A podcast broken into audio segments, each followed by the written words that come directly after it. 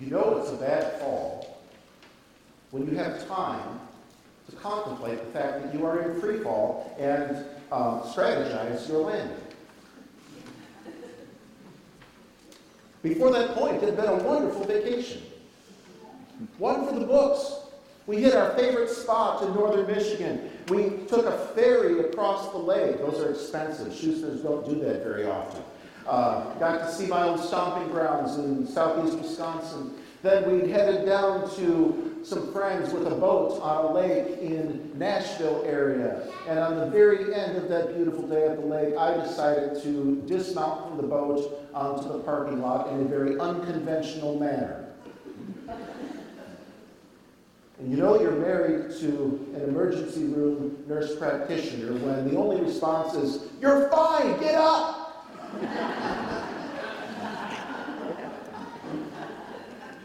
I was not fine. I, I had to sit in the passenger seat all the way home from Nashville. I love to drive, and I'm a terrible passenger. And then it took a week to get into the surgeon to have a four and a half hour surgery and reconstruct my elbow. But it is just about as good as new, and I can still go through security at the airport. For me, the way I'm wired, I like to put my hope in the next road trip, the next vacation, the next adventure. I get stir crazy sitting around the house. Uh, some folks, my parents are the opposite. They like nothing more than to have a day or two on their schedule where they never have to go anywhere. But for me, if I don't get out and do something, I just get restless. And, and those dates on my calendar where I get to have the next adventure, travel to the next thing, are sort of what puts me in a good place to get through the ordinary days. And that's even when I love the ordinary days. I like my job and I like my family. But when, when I put my hope in the next adventure, as indicated by the fall, well, the fall actually was fine, it was the landing that was the problem. Our hopes can be dashed pretty quickly, can't they? My first point today in this sermon is that hopelessness is living with only this life in view. Hopelessness is living with only this life in view. And that's sort of a weird definition of hopelessness because there's a lot of great stuff in this life, and many of those things are a gift from God. But if they are only for this life, ultimately, they do not grant us hope. They might grant pleasure, they might be a blessing, they might have other, other positive attributes, but they do not give us hope. So I would ask you today, on a day to day basis, in what do you put your hope? What do you trust? What do you think about and anticipate most? All Saints Sunday is a time to reorient our perspective away from the various aspirations of this world that dominate our time and that dominate our headspace. And while these things are often good, there's nothing wrong with a wonderful vacation. They pertain only to this life. They are fleeting. They are not worthy of our hope. Instead, on All Saints Sunday, we turn our gaze where it ought to be on the witness of all the saints. It is the witness of the resurrection of the body and of life everlasting. The Apostle Paul writes in 1 Corinthians chapter 15 If Christ has not been raised, your faith is futile. You are still in your sins. Then also those who have fallen asleep in Christ are lost. If only for this life we have hope in Christ, we are to be pitied more than all men. Thankfully, that's not the end of the matter, is it? The Apostle Paul continues, But Christ has indeed been raised from the dead, the first fruits of those who have fallen asleep. Because Christ has been raised from the dead, we have God's promise that we also will be raised, that we will that there will be a bodily resurrection, just as Christ was raised from the dead, so will we. Therefore, we have Easter Sunday. Therefore, we have every single Sunday. Therefore, we have All Saints Sunday. So hopelessness is living with only this life in view. However, as we look at Revelation chapter 7, we see a picture of the saints in eternity. And I want to take a few moments in this second point to reflect on the scripture text that Pastor, Pastor Schutz just read from Revelation. This is a picture of the church triumphant. Are you familiar with our language that we use of the church militant and the church triumphant? It is wonderful language that the church over the years has used to describe life in this world. How, as God's forever family, this side of resurrection, we are in a battle. And even though we know that Christ has the victory, we still struggle against sin. We still struggle against the curse of death. And the devil is still at work in this world. So we are in a battle from the moment we are baptized until we are received into glory. But then we talk about the rest of eternity when God's forever family is, is with him in heaven forever. And we call this the church triumphant, whether it's the souls of the saints under the altar in uh, the, the description that Revelation gives, awaiting final bodily resurrection, or it is that last day when Jesus returns and raises us bodily from the dead so that we can all gather around the throne. This we speak of as the church triumphant. And thanks be to God, we get a beautiful picture of this church triumphant. First of all, it's a picture of worship in heaven. And we see that people are there from everywhere. There's a huge throng, more than you can count. And they're from every tribe and race and nation and language.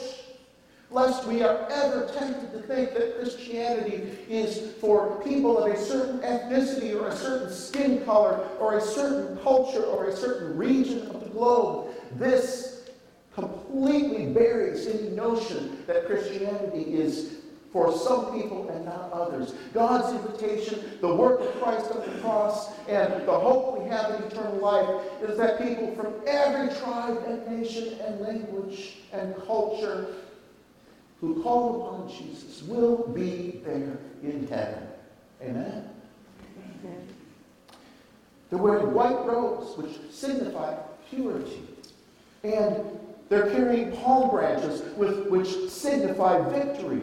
And their worship continues a song of praise introduced earlier in Revelation. They're singing, Salvation belongs to our God who sits on the throne and to the Lamb. And they're singing, Amen. Praise and glory and wisdom and thanks and honor and power and strength be to our God forever and ever.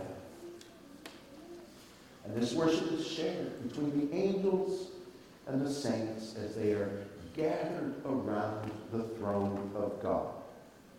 So it's a picture of worship in heaven, and then secondly, it's a picture of who the saints are and what they are promised.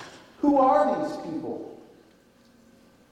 John, the author of Revelation, asks, and we might ask as well. They are those who, it says, have come out of the great tribulation, who have, been, who have been washed their robes in the blood of the Lamb, which is a way of saying that they have been baptized and they have been sanctified by Christ Jesus, who shed his blood for you and for me and for all who call upon his name. And while Revelation indicates that right at the end, before Jesus returns, there may be an increase of tribulation, an increase of persecution and of evil in this world. We are also reminded that every generation since Christ has experienced tribulation. Every generation has experienced hardship and difficulty somewhere around the globe and often many, in many places. And every Christian in their life experiences some kind of hardship and difficulty and persecution. And given the great crowd that is seen, that is beyond what can be counted from every tribe and nation and corner of the globe and every language, we are to understand that this is not just a select group at the very end of time, this refers to every generation of Christian, every generation of the saints who has endured until the end. This vision is of you and of me and of all those who have gone before us in the faith, and all those who come after us in the faith.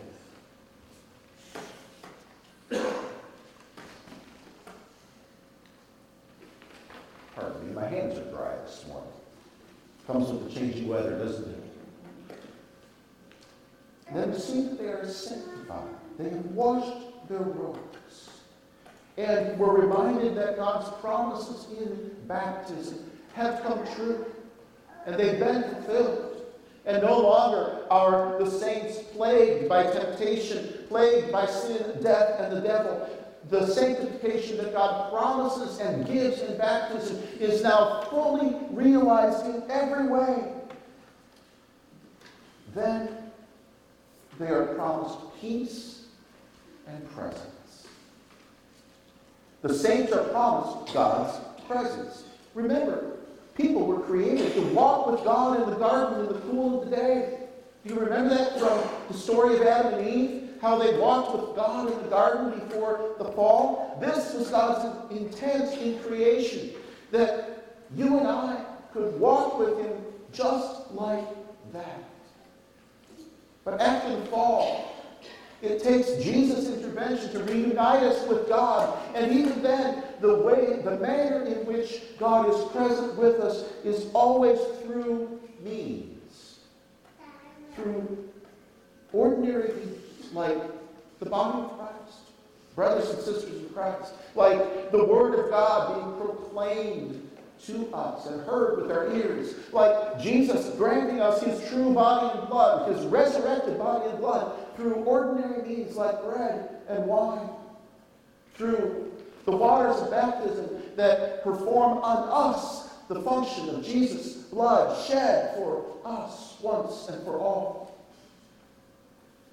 But in heaven, these means will not be necessary because God will be right there. He will be with him. It says that he will dwell with us. It's the same word that is used in the Old Testament for tabernacle. And it is, it, it is the idea of God making his home with us as, as the head of our family. It is a very intimate family word that we will live in the same dwelling, the same house as God Himself. And we will know Him not just through means such as bread and wine and the proclaimed word and other, pe- other Christians around us, but we will know him with our own senses.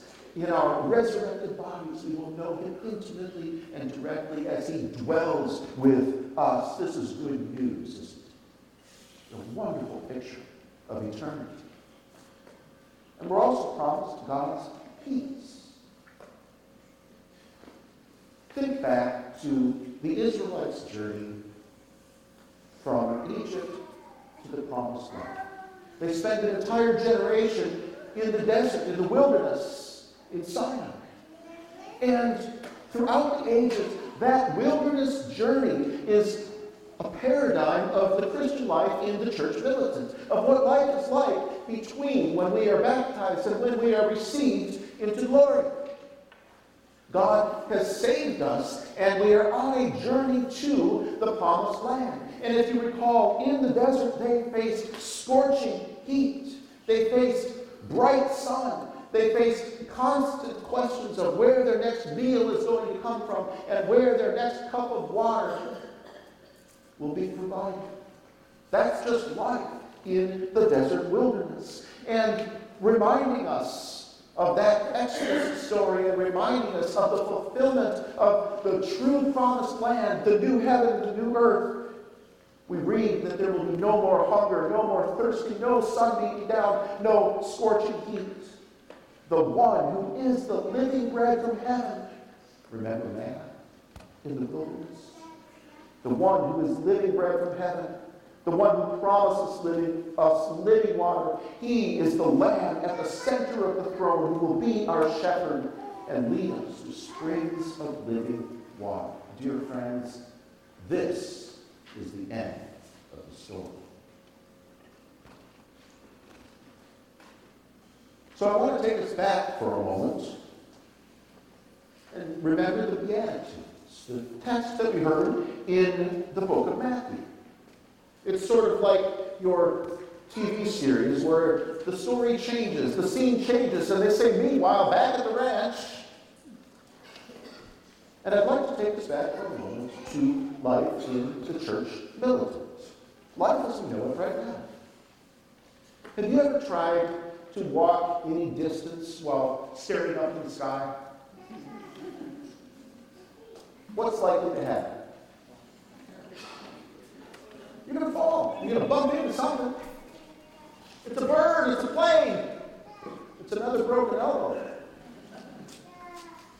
You see, even when we are placing our hope in eternity, we are still planted on the ground right here in the church militant. And to us who are still this side of the resurrection, Jesus gives us these blessings, these instructions of what the blessed life looks like. Beatitudes is in fact Latin for blessings. And Jesus is, is invoking the Psalms here. He's teaching in the way of the Psalms. Remember, the Psalms begin Blessed is the man who walks not in the counsel of the wicked, nor stands in the way of sinners, nor sits in the seat of scoffers.